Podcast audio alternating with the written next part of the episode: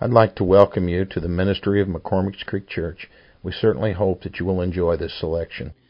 And uh, I'll try to read through it. Lamentations 3 and 22, and, uh, and then Hebrews 6, 10 through 19, and then there'll be uh, Psalms 89 and 1. It'll be behind me. It is the Lord's mercy, mercies that we are not consumed. In other words, it, it's we don't deserve it. We don't deserve to live. We don't deserve life eternal. But it's because of His mercies that we are not destroyed. It's because of His compassions fail not. That they are new every morning. Great is thy faithfulness. His mercies are new every day. And the reasons, reason why that he made it that way is because every single one of us have to have His mercy, not just once in a lifetime or a few times in our lifetime, but every single day. Now think about how gracious He is compared to us. Every single day, His mercies are made new. That's amazing to me. That just, that just excites me to know that. Hebrews 6, 10 through 19. For God is not unrighteous to forget your work and labor of love which ye have shewed uh, toward his name, in that ye have ministered to the saints and do minister. And we desire that every one of you do show, show the same diligence in the full assurance of the hope unto the end. That ye be not slothful, but followers of them that through faith and patience inherit the promises. For when God made promise to Abraham, because he could not swear by no greater, he swearing by himself, saying, Surely blessing I will bless thee, and multiplying, and I will multiply thee. And so, after the patient, uh, he had patiently endured, he had obtained the promise. For men verily swear by the greater, and an oath uh, uh for confirmation is to them at end at all strife, wherein God willing more abundantly show unto the heirs of promise and this word here is to me is a tongue twister. Immu, immutability. I, did, I see I messed it up. It's a Southern Illinois thing. Forgive me. Of his counsel, confirmed it by an oath, that by two immutable things in which it is impossible for God to lie, we might have a strong consolation who have fled for refuge to lay hold upon the hope set before us, which hope we have as an anchor of the soul, both sure and steadfast, and which entered or entereth into within the veil. Psalms 89 and 1, I will sing of the mercies of the Lord forever. My mouth will I make known thy faithfulness to all generations. This morning, I want to talk to you uh, for a while about God is a faithful God. God is faithful. How many in here this morning can say for sure that God has been faithful to you? Amen. Let's give the Lord a hand clap of praise. God being faithful. Amen. You may be seated. You may be seated. Peter Drucker has a book called The Daily Drucker said, character is not something one can fool people out of. People may forgive a person for a great deal. They may forgive you for being incompetent, or they may forgive you for being ignorant, or insecurity, or having bad manners. But they will not forgive one for the lack of integrity. And our courts they deal sternly with dishonesty. They endeavor to persuade people to tell the truth by requiring them to swear to tell the truth. And not just a part of the truth, but the whole truth and nothing but the truth. Further, they severely punish those that are guilty of perjury. They cannot stand, they cannot forgive that uh, for people that lie. And I think that's one of my biggest pet peeves, besides somebody that steals, is somebody that constantly lies. Have you ever heard somebody that constantly lies or embellishes the truth? And the scripture, it, it also deals harshly with dishonesty as well. lying corrupts the ability to make free or logical choices. The problem with lying that uh, lying is because it is built on a false uh, a false uh, structure, if you will. One has to keep lying to cover up the other lie because uh, the foundation of a lie it easily sinks, which truth is built on solid ground. Truth does not falter. Every lie corrupts moral worth and robs others of their freedom to choose rationally. God also established honesty as a primary moral principle. God himself is the epitome of truth. He never exaggerates. He never compromises the truth. Matter of fact, Jesus said it himself, heaven and earth shall pass away, but my word shall not pass away. Uh, think about that, what he said. As, pow- as great as the earth is, as great, great as our universe is, as grace or great as the heavens are that are above our heads. Uh, he said that his truth, his word, his Bible is greater than that. Everything else around us will falter. Everything that you see in this world will fall to the ground. It will, it'll burn up. It'll destroy. It'll die. But he said, everything besides his word will pass away. Can I tell you this morning that you can rest assured that the word of God will stand sure. The word of God does not have to stand trial. It doesn't have to exaggerate. You don't have to ever worry about the word of God, wondering if it's right. It's a fact. I, I don't. I, I, most of the time, I, I talk to people when I when I when I start uh, witnessing to them. Uh, the first thing that I ask them is this: Do you believe that the Word of God is the infallible Word of God? Do you believe that the Bible is true and every word in it? And I usually go from there. I, I don't waste my breath on people that say, well, I believe that there's too many faults in the Word of God and it, there's too many mistakes and it was written by men.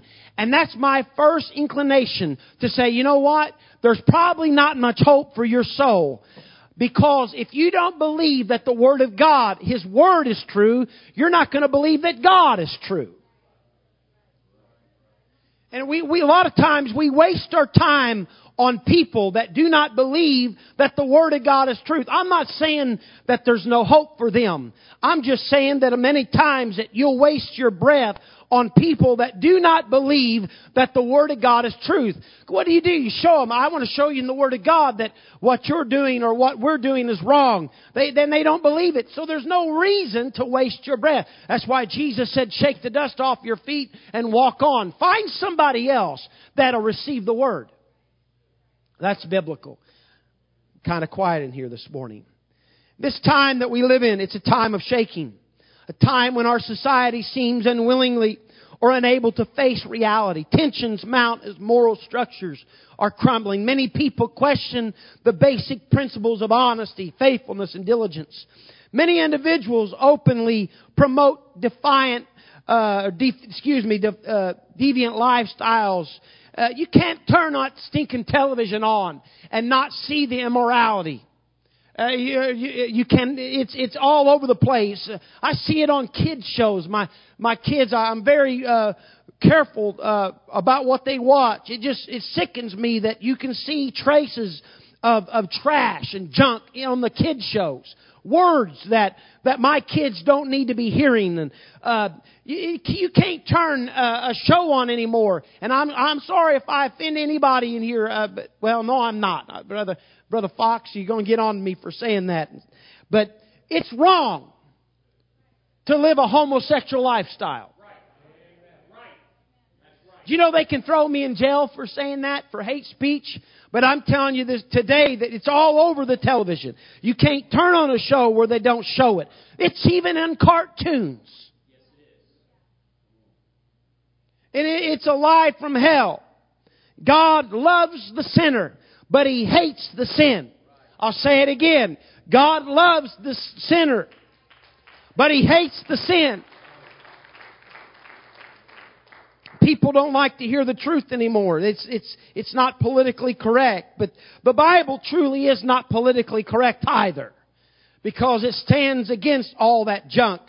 Uh, the world tremors of uncertainty increase with frequency and intensity. For many years, statistics have suggested that nearly one half of U.S. marriages end with divorce. That's a sad thing. While that number is now decreasing, so is the number of individuals who marry. Many couples uh, live together without even the benefit of marriage. Uh, the home, the, the, the homes in the world have been torn apart. And uh, I was just talking to the principal of our school the other day that their kid, he, he sees it when they have grandparents day. He said he had one kid that had eight grandparents there at one time. Eight grandparents. He said that the, this kid, he dealt with him for, for a few years and he wondered why in the world that this kid had, had acted out and had all kinds of uh, problems in school and to, to, to find out that he had eight different sets of rules. And that's the way our, our world has become. Uh, it, it's, it's, it's, it's like that, and I, I, I looked this up this morning. I wanted to read this to you. If I can see it, it's, it's small. It's, it's, it's in our leadership in our country. Listen to this. According to an investigation of Capitol Hill Blue, an online publication that covers federal politics. A remarkable number of U.S. Now, some of you all won't be surprised. Now, get this.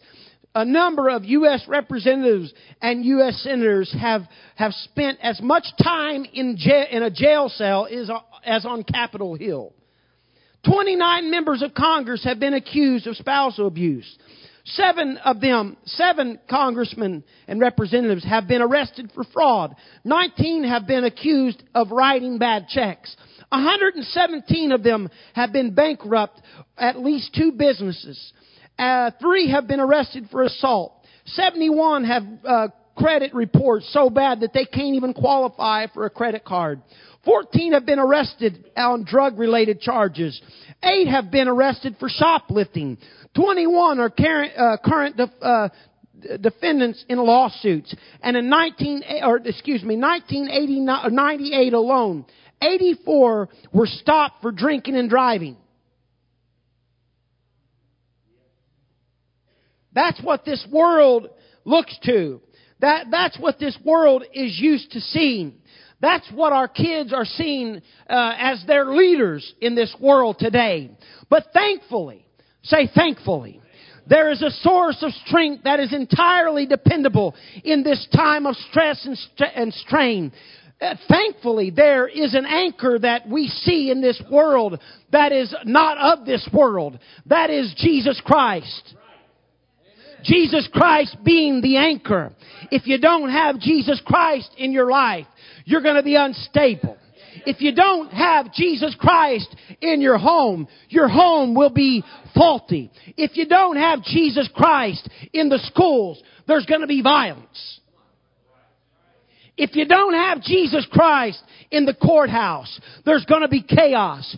We need a revival of Jesus Christ.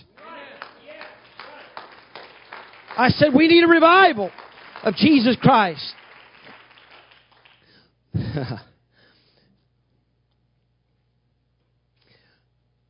oh my! I, I, better go on because I'm going to get in trouble. I, I, it just sickens me. It just sickens me to hear uh, how our nation has has left the foundation, uh, the foundational teachings of in which our forefathers have, have, had written about. I understand. I understand that uh, the very Constitution that set us free in some ways is the very reason it, it, it kind of hinders us when they say freedom of religion. And we have freedom of religion. We ran from the tyranny of, uh, of Great Britain because they were, they, they were forcing certain uh, religious views down the throats of men and women. And they come to the United States and they wrote out the Constitution which says of freedom of religion, which now everything is a religion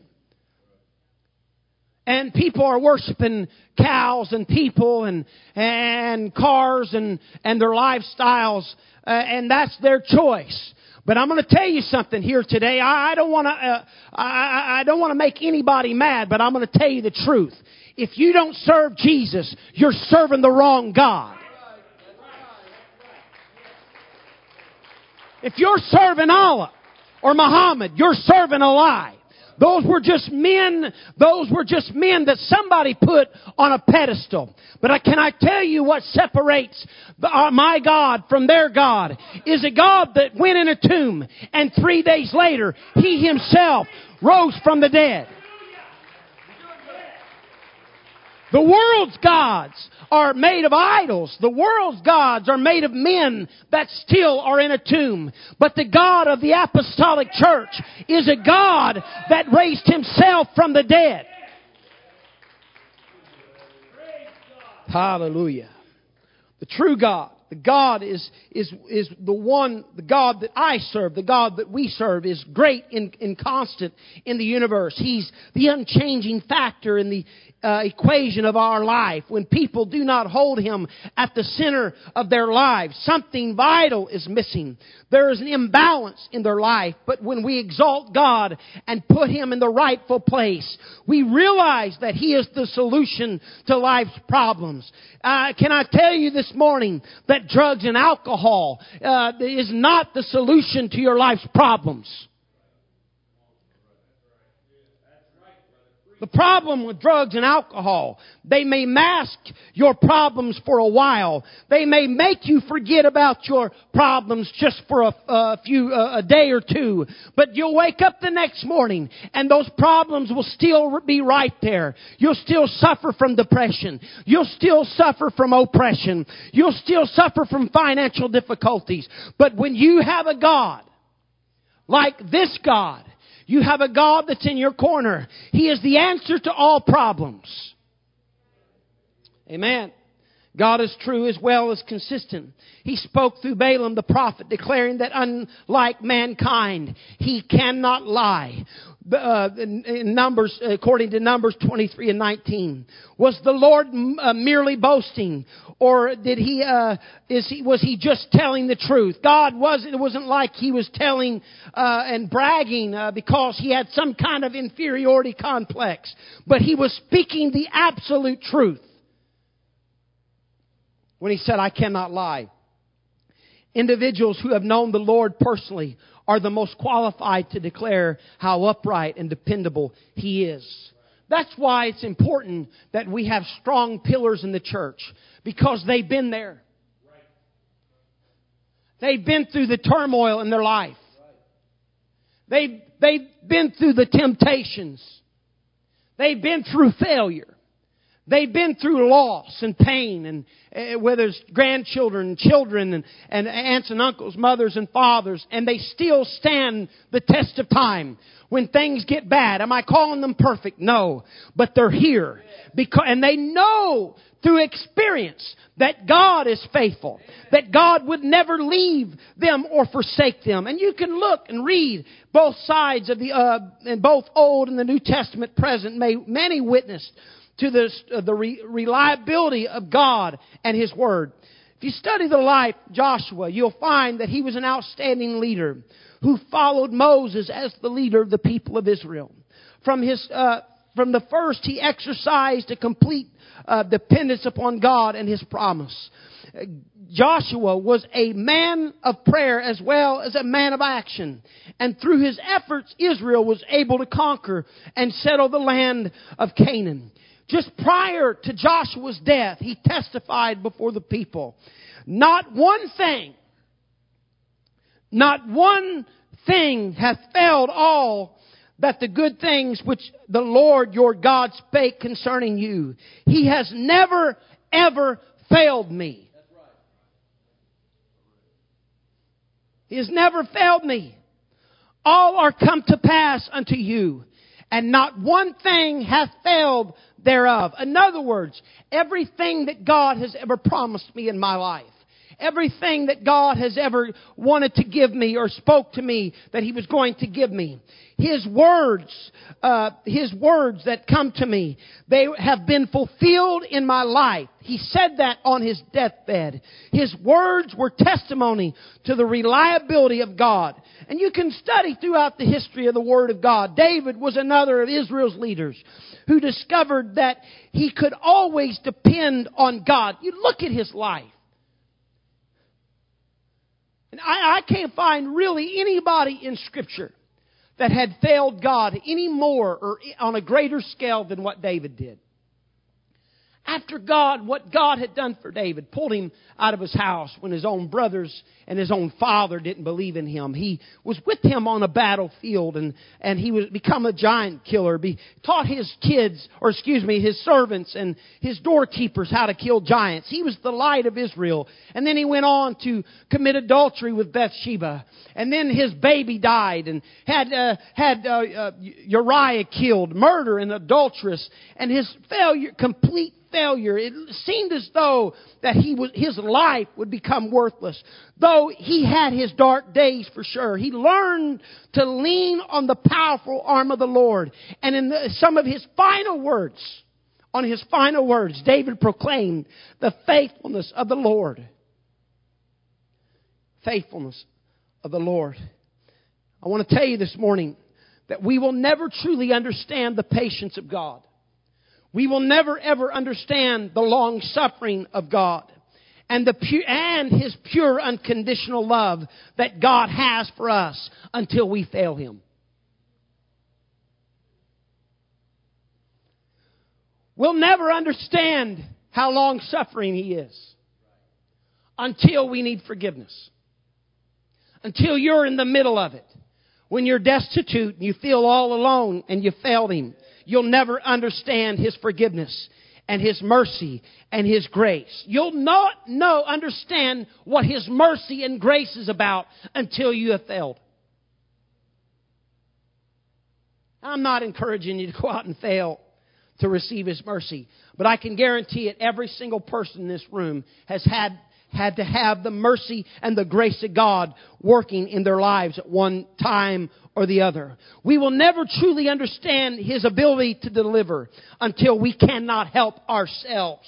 We will never understand His ability uh, to heal until we have dealt with pain.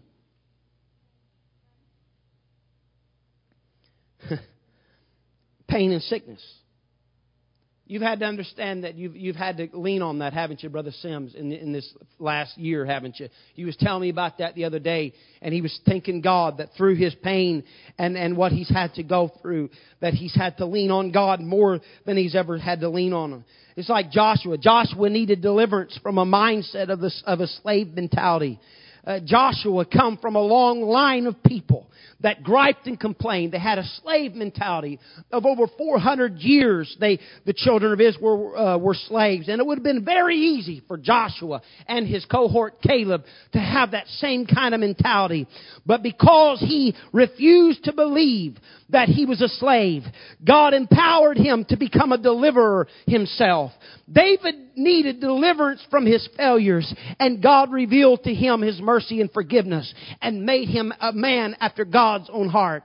Our failures, listen to me, all our failures are not a repellent to God. He is not scared of our failures. He doesn't look at us like men do and not forgive. He doesn't look at us uh, when we fail and say, I don't want nothing to do with him or, or her. I, I, I think they're, they're, they're too far gone. But our failures are opportunities for him to prove that he is a God of mercy. Let that sink in for a minute. Our failures are not a repellent to God. They are opportunities for Him to prove that He is a God of mercy.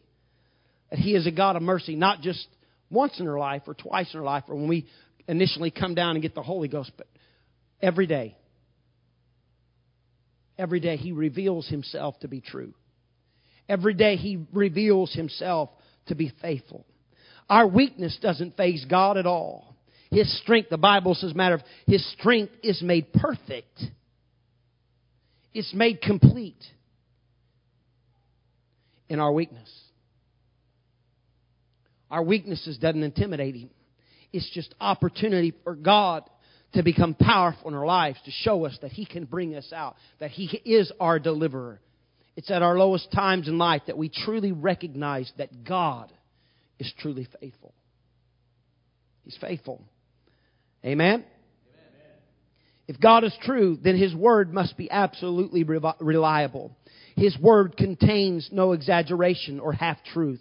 And since the Scriptures reveal that the character uh, excuse me, since the scriptures reveal that the character and will of God, a distortion of the word of God is a distortion of God's character.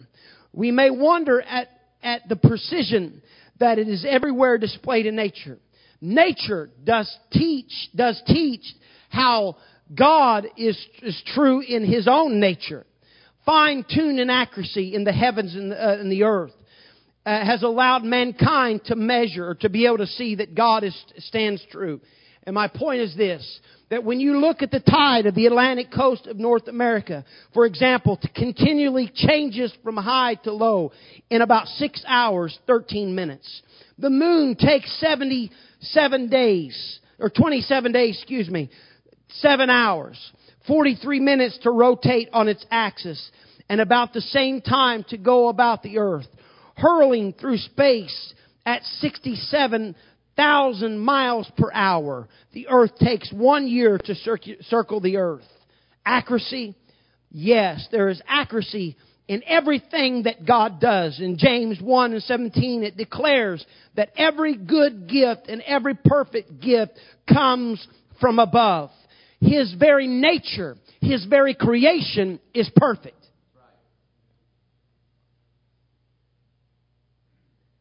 I got to be very careful what I say. I, I, I, thought about a long time this morning about to how to say this or if I should say it. And I'm going to go ahead and say it. And I know I'm probably going to get some, I may get some of y'all's, uh, I may suffer repercussions for saying what I'm going to say. God doesn't make mistakes, okay? We know that. I've heard people say,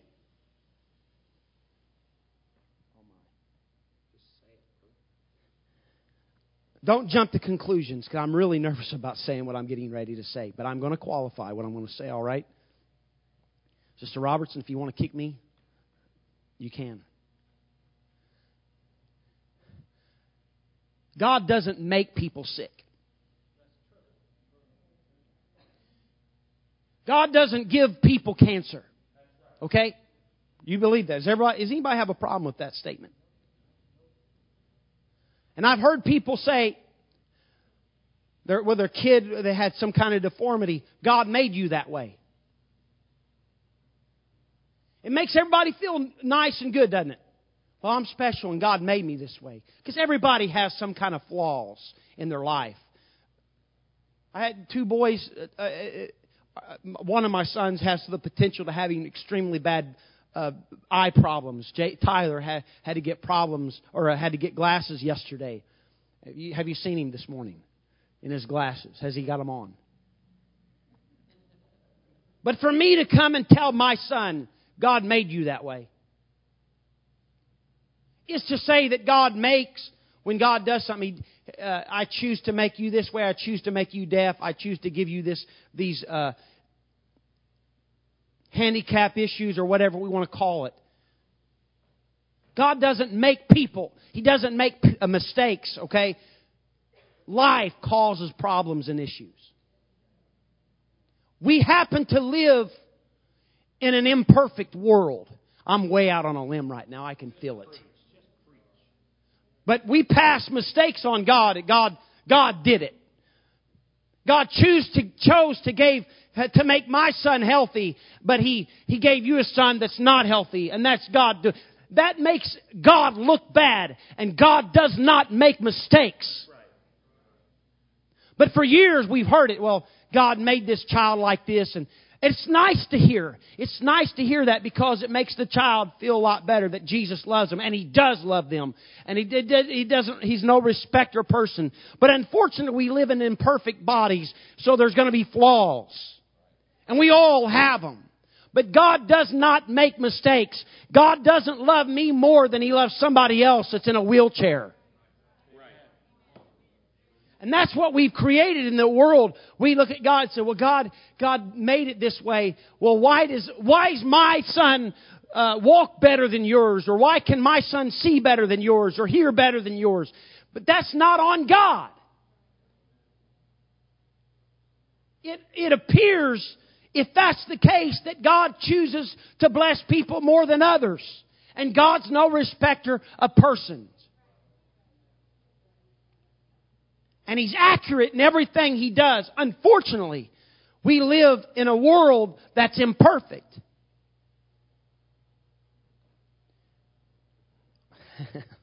I got to get back.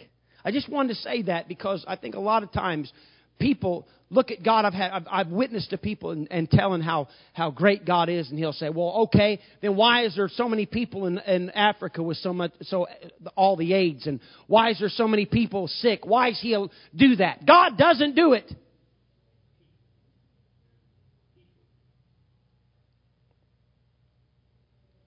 And God loves those people just as much as He loves us.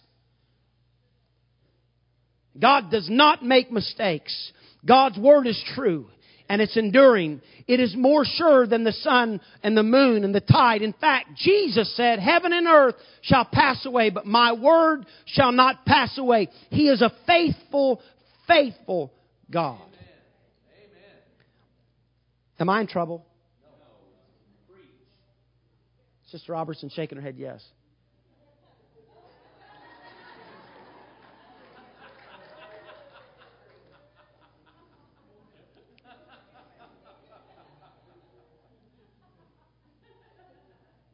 Hmm. Yes, sir. He can't. God, in this, excuse me, in the Scripture, a covenant was a sacred agreement between two individuals that required a, com, a commitment, uh, trust between the two. They sealed the covenant with an oath, and often a ceremony of commitment followed. Numerous and varying examples of such ceremonies appeared in the Old Testament. Example, individuals uh, in Jeremiah 34, individuals passed between an animal uh, cut in half. That was a, there was a covenant there. Uh, in Genesis 31, individuals ate a meal together. That was a covenant. They come together, had fellowship, and they made covenants.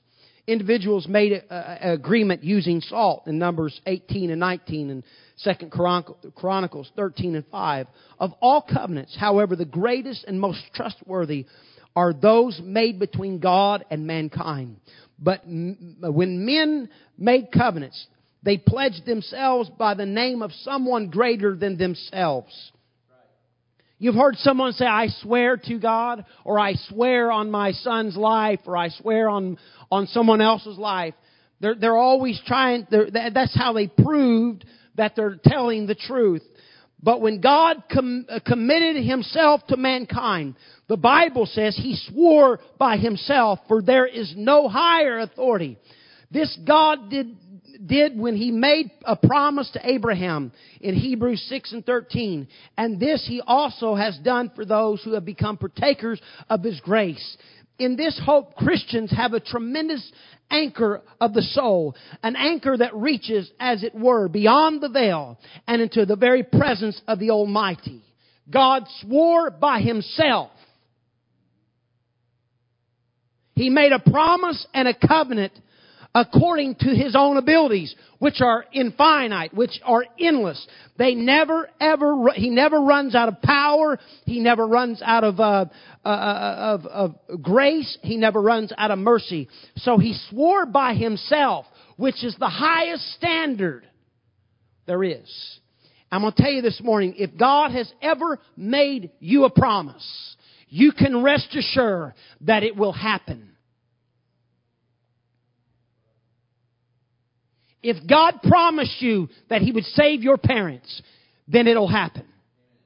If God has promised you that He would save your children, it will happen and your grandchildren because God cannot lie. It goes against the very nature of Himself. His word is forever settled in heaven. He cannot lie. The only thing, the only thing that can come between the promises of God in our life is whether we choose to obey. When God told Moses, He said, I'm giving you a promised land. It's yours. You can have it. You can take it. It's yours. It's a promise. He promised it to Abraham hundreds of years before Moses was supposed to go in there. It's yours. But Moses only got to see it. He ne- never got to enter into it. But it was a promise. And the promise and the prophecy was only depending on whether he obeyed God's word or not. God can promise you, I can give you a ministry you'll love. Uh, I'll use you in, my, in a mighty way. I'm going to use you in healing. I'm going to use you here. But we, it's only up to us to, to capture those promises. Did you hear? All, did you feel all the air deflate out of this place? I'm going to use you. I'm gonna I'm gonna use you in a mighty way. I'm gonna use you in in music. I'm gonna use you to preach. I'm gonna use you to teach. I'm gonna use you. You're gonna go and and and do see great and, and incredible things. I, I think I'm gonna take a sabbatical. I think I'm gonna leave here for a while, and I just I'll just go out and do my own thing. Those promises, just because they did not come true, doesn't make God a liar. Was God a liar because Moses only got to see? Was God's promise built on false, uh, a false foundation because he didn't get his promise and somebody else got his promise? It was in the Word of God. He said, if you do this, I will do that. That's how God promises. If my people who are called by my name, if, it's a promise. I'm going to heal your land. I'm going to, I'm going to, I'm going to clean you up. I'm going to send revival. But you've got to do this. Salvation, I promise you, I'm going to send the wind and the fire, but you have to repent. It's a promise. It's a promise unto you and to your children and, and, to them that are far off. It is a promise, salvation. But it's up to us to hold the end of our, our bargain. We, it's up to us to obey the Word of God in order to get those promises.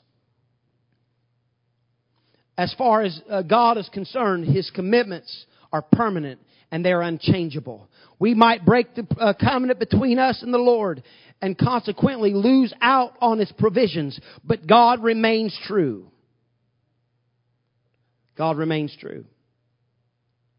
And there are people that I've seen walk out of the church over the years of, uh, that I've I've been in church, and which has been most of my life. And they said, well, you know, God, God promised me this and it didn't happen. And what they didn't know was right before God was going to fulfill that promise, they walked out. And there are people that are backslid. People are mad at God. People are mad at the pastor. People are mad at the church because it didn't happen for them and they walked out before God had a chance, a chance to give them what He promised them. You can't receive a gift unless you're there present to receive a gift. You can't receive the promises of God unless you're under the umbrella of His promises.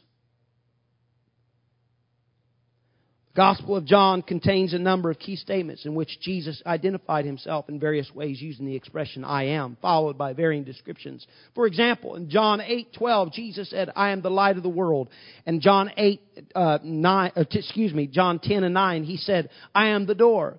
One of Christ's claims was that he is the truth. John 14 and 6. The following are 11 others I am claims by Christ. In one passage he said, I am the bread of life. I am the light of the world. I am the door of the sheep. I am the good shepherd. I am the resurrection and the life. I am the master and the Lord. I am he. I am the way. I am the truth. I am the life and the true vine. In what has been called the upper room discourse, Jesus told his disciples he soon would leave them but and struggling to understand his words, they begin to question him.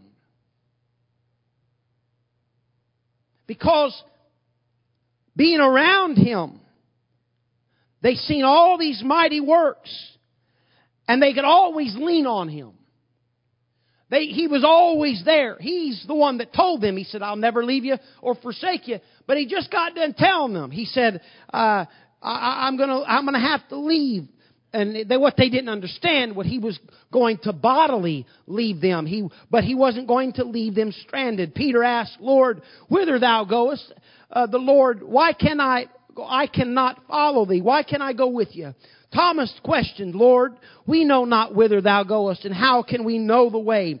John 14 and 5, the 11, uh, and the 11 every, all of a sudden seemed uncertain. They seemed uh, uneasy because Jesus got done telling them that he was going to leave. But Jesus assured his disciples he would prepare a place for them in his father's house, just as a Jewish bridegroom prepared for his, uh, his betrothed in his father's house before the marriage. In, a- in answer to Thomas's question, Jesus explained to them, He said, I am the way. I am the truth and I am the life. These were absolute claims. The disciples were to depend fully upon Jesus. He was not the only, uh, only the way, excuse me, to the Father. He, but he was the only way to life's principles that was given by the Father. But he, uh, he was also the fullness of truth regarding the Father. He said, I'm going to leave for a while, but I am going to send my comforter. And right then, was a fulfillment of the prophecy when he said, I will never leave you or forsake you. Just because he was leaving them in the flesh didn't mean he was going to leave them comfortless. Because as you know, he told them, he said, go and tarry in Jerusalem until I send my comforter. That's what the Holy Ghost is. That when we get up in the morning, when you receive the Holy Ghost, you have Jesus in your heart.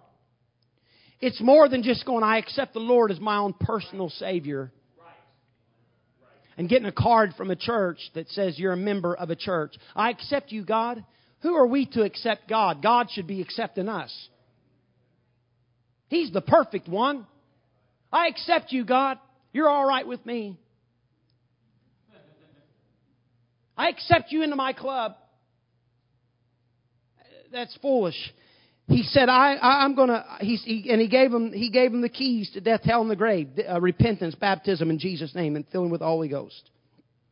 And he said, my, my presence should be enough. And I was gonna, I, I was gonna wait to another time to preach this. But if you look, if you look at the 15th chapter of Genesis, God visited Abraham. But that wasn't the first time he visited Abraham. In chapter 12, you, if you study it, God had just got done telling Abraham, He said, I'm going to bless you. I'm going to, I'm, I'm to bless your seed. Look up, stars of the heaven. He said, That's how many children and grandchildren that you're going to have. As, as far as the eye can see. And he said, then he, he looked at, in the day and he said, Look at the sands of the sea. He said, I'm going to bless you. As many as the sands are of the sea, I'm going to bless you. I'm going to bless wherever you walk, wherever you do, I'm going to bless you.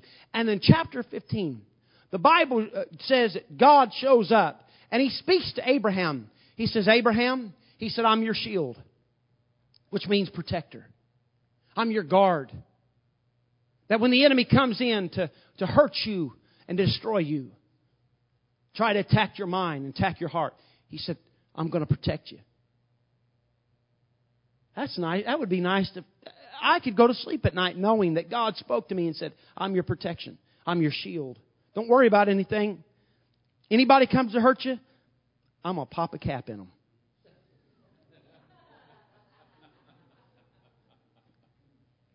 He's the Godfather. Then, look at it. He said, I'm not only that. He said, but he said, I am your exceeding great award. An award. A gift. I belong to you. And I'm not, I'm not just a gift, but I'm your exceeding great award. I'm beyond anything that you've ever expected. I'm yours. You know what Abraham said? Right after you look at it. Do you have it? Can you put that up there real quick? This wasn't here, but I, it's a good time to use it. Uh, Genesis 15. Verse 1, I'm sorry. After these things, the word of the Lord came unto Abram in a vision, saying, Fear not, Abram, I am thy shield and thy exceeding great reward. Now keep it there. That is an incredible promise. It seems as though that he would, would be fulfilled or his expectations would be even, uh, that God even ex, uh, excelled or exceeded his expectations. He was his protector. He's his great reward. Now look at the next, the very next verse.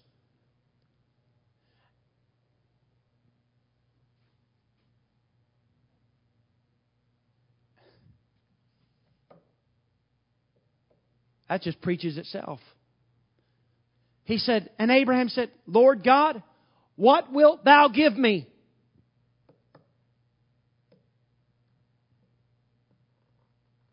You know what he was saying? God, this, God just got done telling him, I'm the truth in your life. I'm your foundation.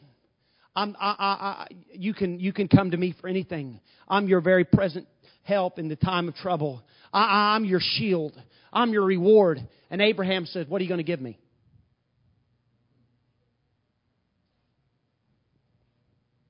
Your presence isn't really enough in my life. I, I want, I want more. I, I don't want the giver of the gift. I want a gift. And that's just the way how, how people are in the, in the, in the church. They, that's why they backslide because they're not satisfied with the giver of the gift.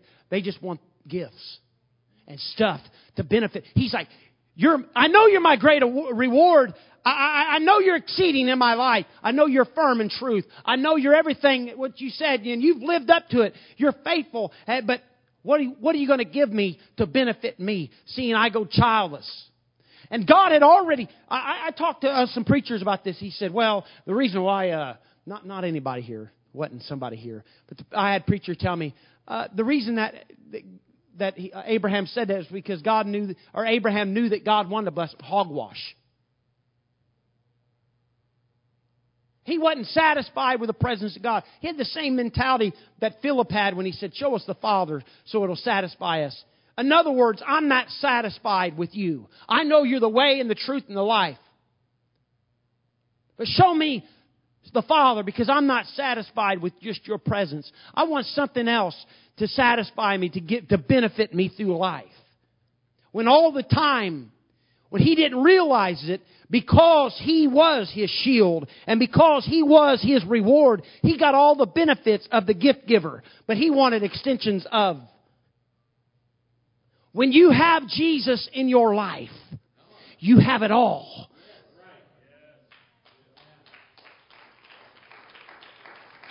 He is everything to us. That's why people people constantly they feel like they, they have they, they have to have a need, they feel like they have to walk away. They feel like they have to find more outside the church. There's nothing else. There isn't anything. He's our shield. He's our protection. He's our reward. He's everything. You don't need anything else. David Livingstone, famed missionary to Africa, stood with the only one useful arm by his side. The other had been crushed by a lion. Livingstone addressed the University of Glasgow where he was to receive a doctorate at law.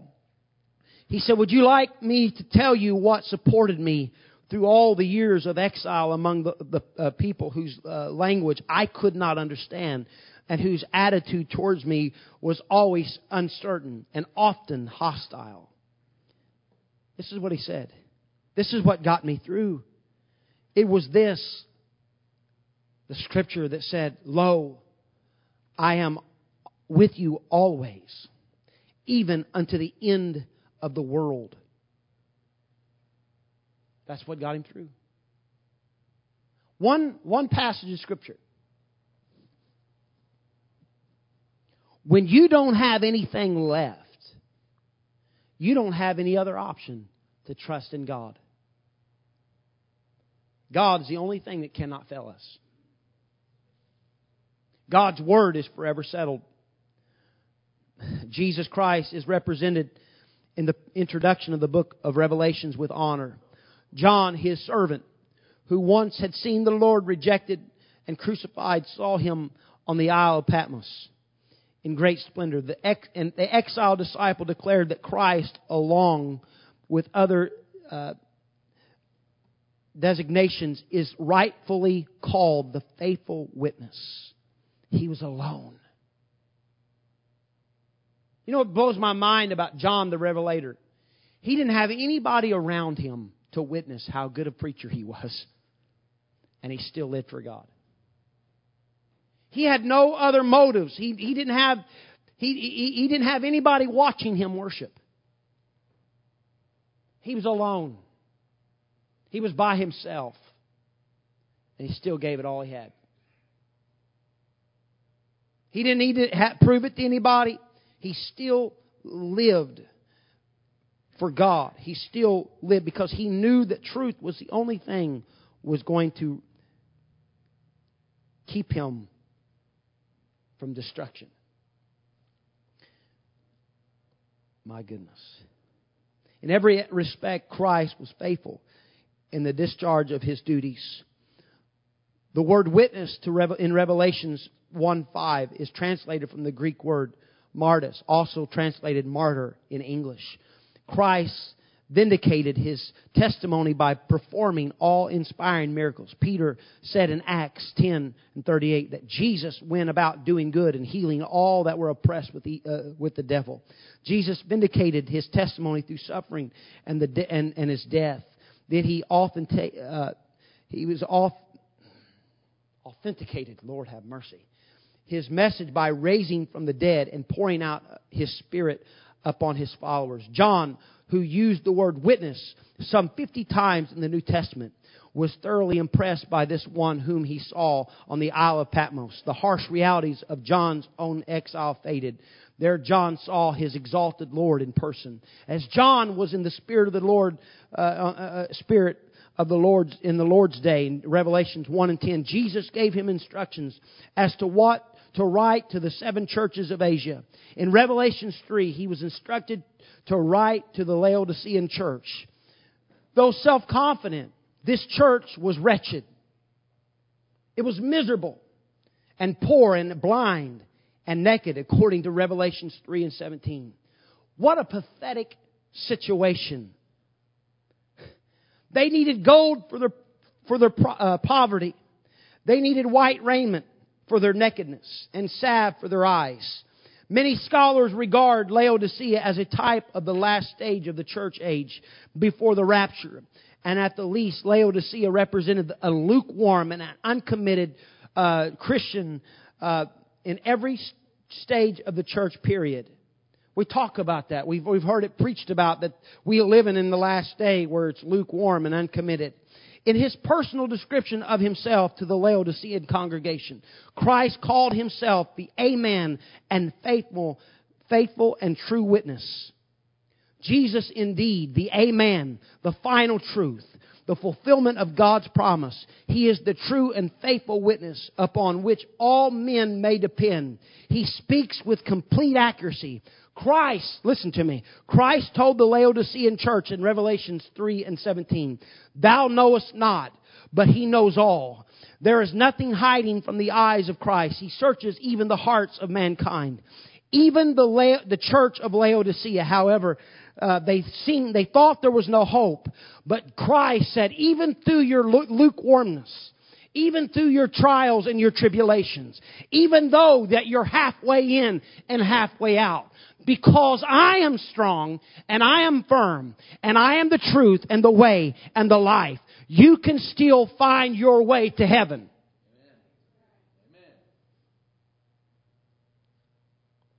We, we, we look at situations and go, well, it, that's impossible. God can't, God can't salvage those people. Those people are too far gone. Have you ever felt that about yourself at one point in your life? I'm just too far gone. I've done too much. I can't, I can't repent out of this one. I can't get back up from this one. When the disciples, and Jesus told the disciples, He said, it's hard, harder for a rich man to make it into heaven than for a camel to go through the eye of a needle.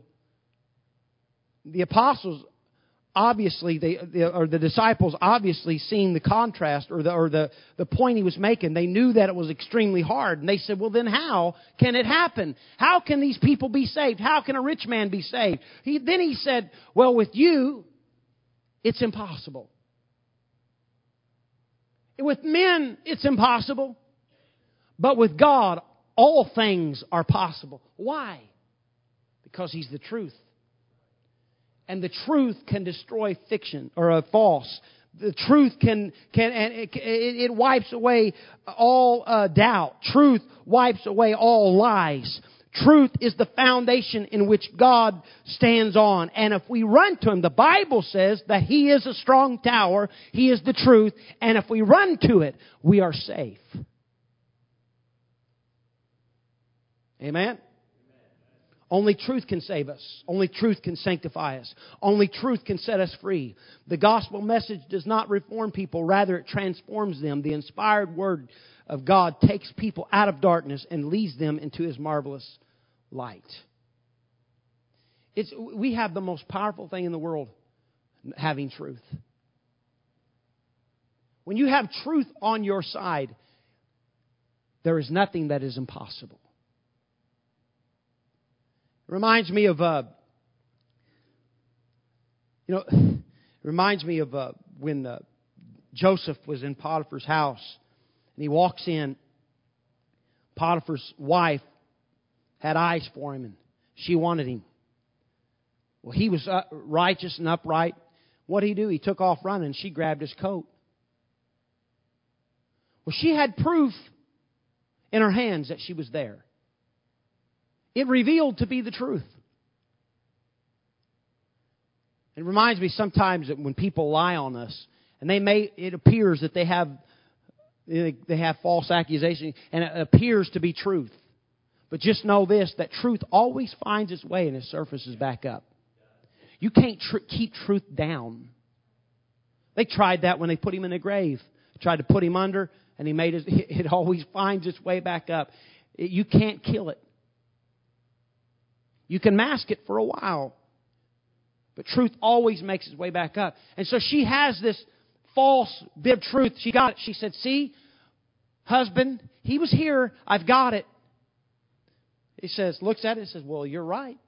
Let's throw him in prison. We should kill him, really, but let's just throw him in prison because you've got proof. And but because Joseph had the right spirit, because he continued steadfastly in what he believed. Because he stood firmly on truth, he kept doing what God called him to do. When there was nobody else around to say, hey, good job, Joseph, you're still interpreting dreams. He was in a, locked in a dungeon somewhere where his truth, where the truth was masked, where the truth was hidden away. But he kept doing what God called him to do. When you're in a deep, dark place of depression, if you keep being faithful to God, God will always bring you out of your prison. If you're walking in truth, truth has to reveal itself.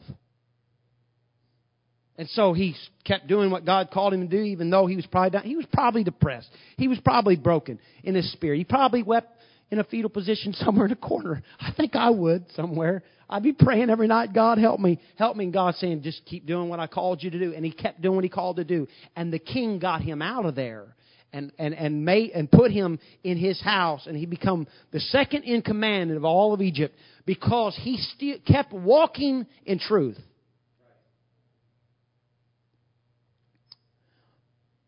I, that's why I believe that the true apostolic church in this last day, if we hold on to truth, it will prevail. Because you can't hide truth. You can't mask it. You can't keep it down. You can't destroy it. Heaven and earth shall pass away, but His truth, His word shall never pass away. And the true church will come out.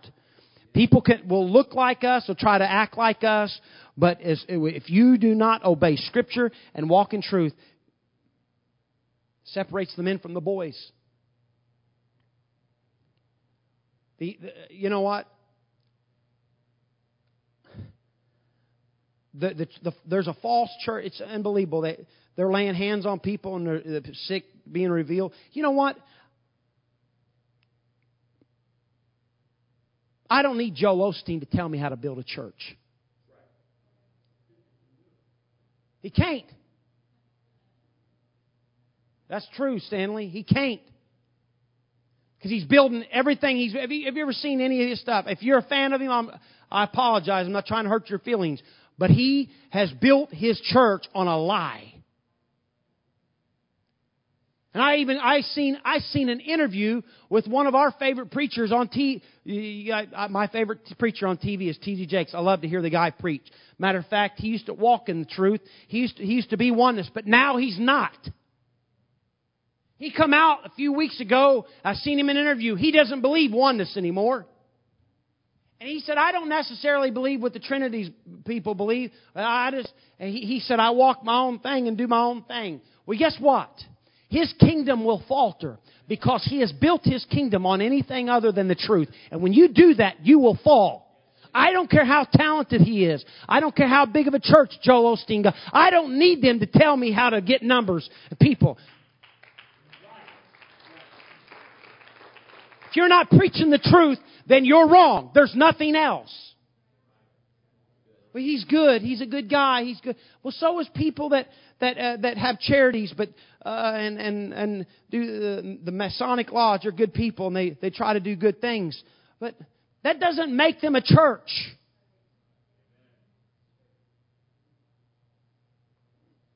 Okay. We need to walk in truth. We need to have the truth and sell it not. We, we, I tell you, I, one of the most disheartening, disheartening things in my life is to see, is to see preachers, preachers' wives, and pastors that have walked away from this thing. They have, they have sold out. They have sold out.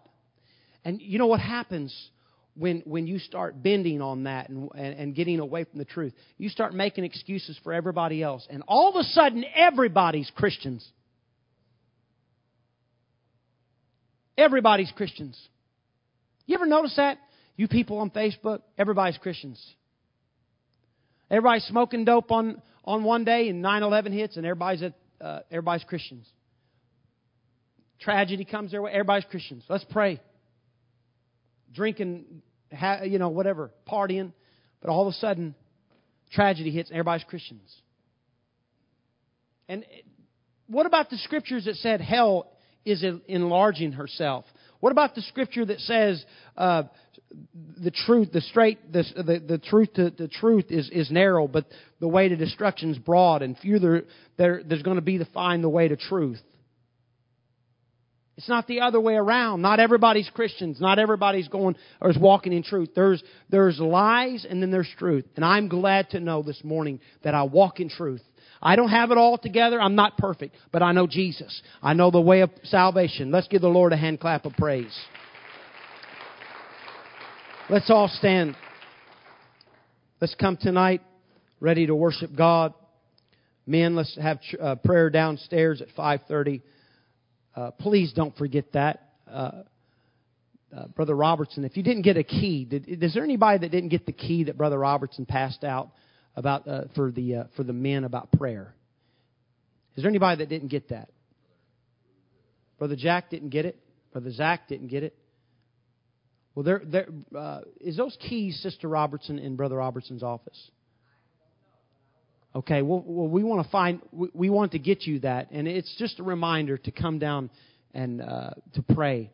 Uh, we don't just want you down there; we need you down there, men. It's, it's a great time. You need to come and, and, and please, uh, you'll, you'll, you will not be sorry. And then the ladies' prayer meet, uh, room is across from the uh, ladies or the men's restroom. Come in there at 5:30 and pray. Let's have a, a good time tonight in the Lord, and uh, let's worship. Let's give the Lord a hand clap of praise.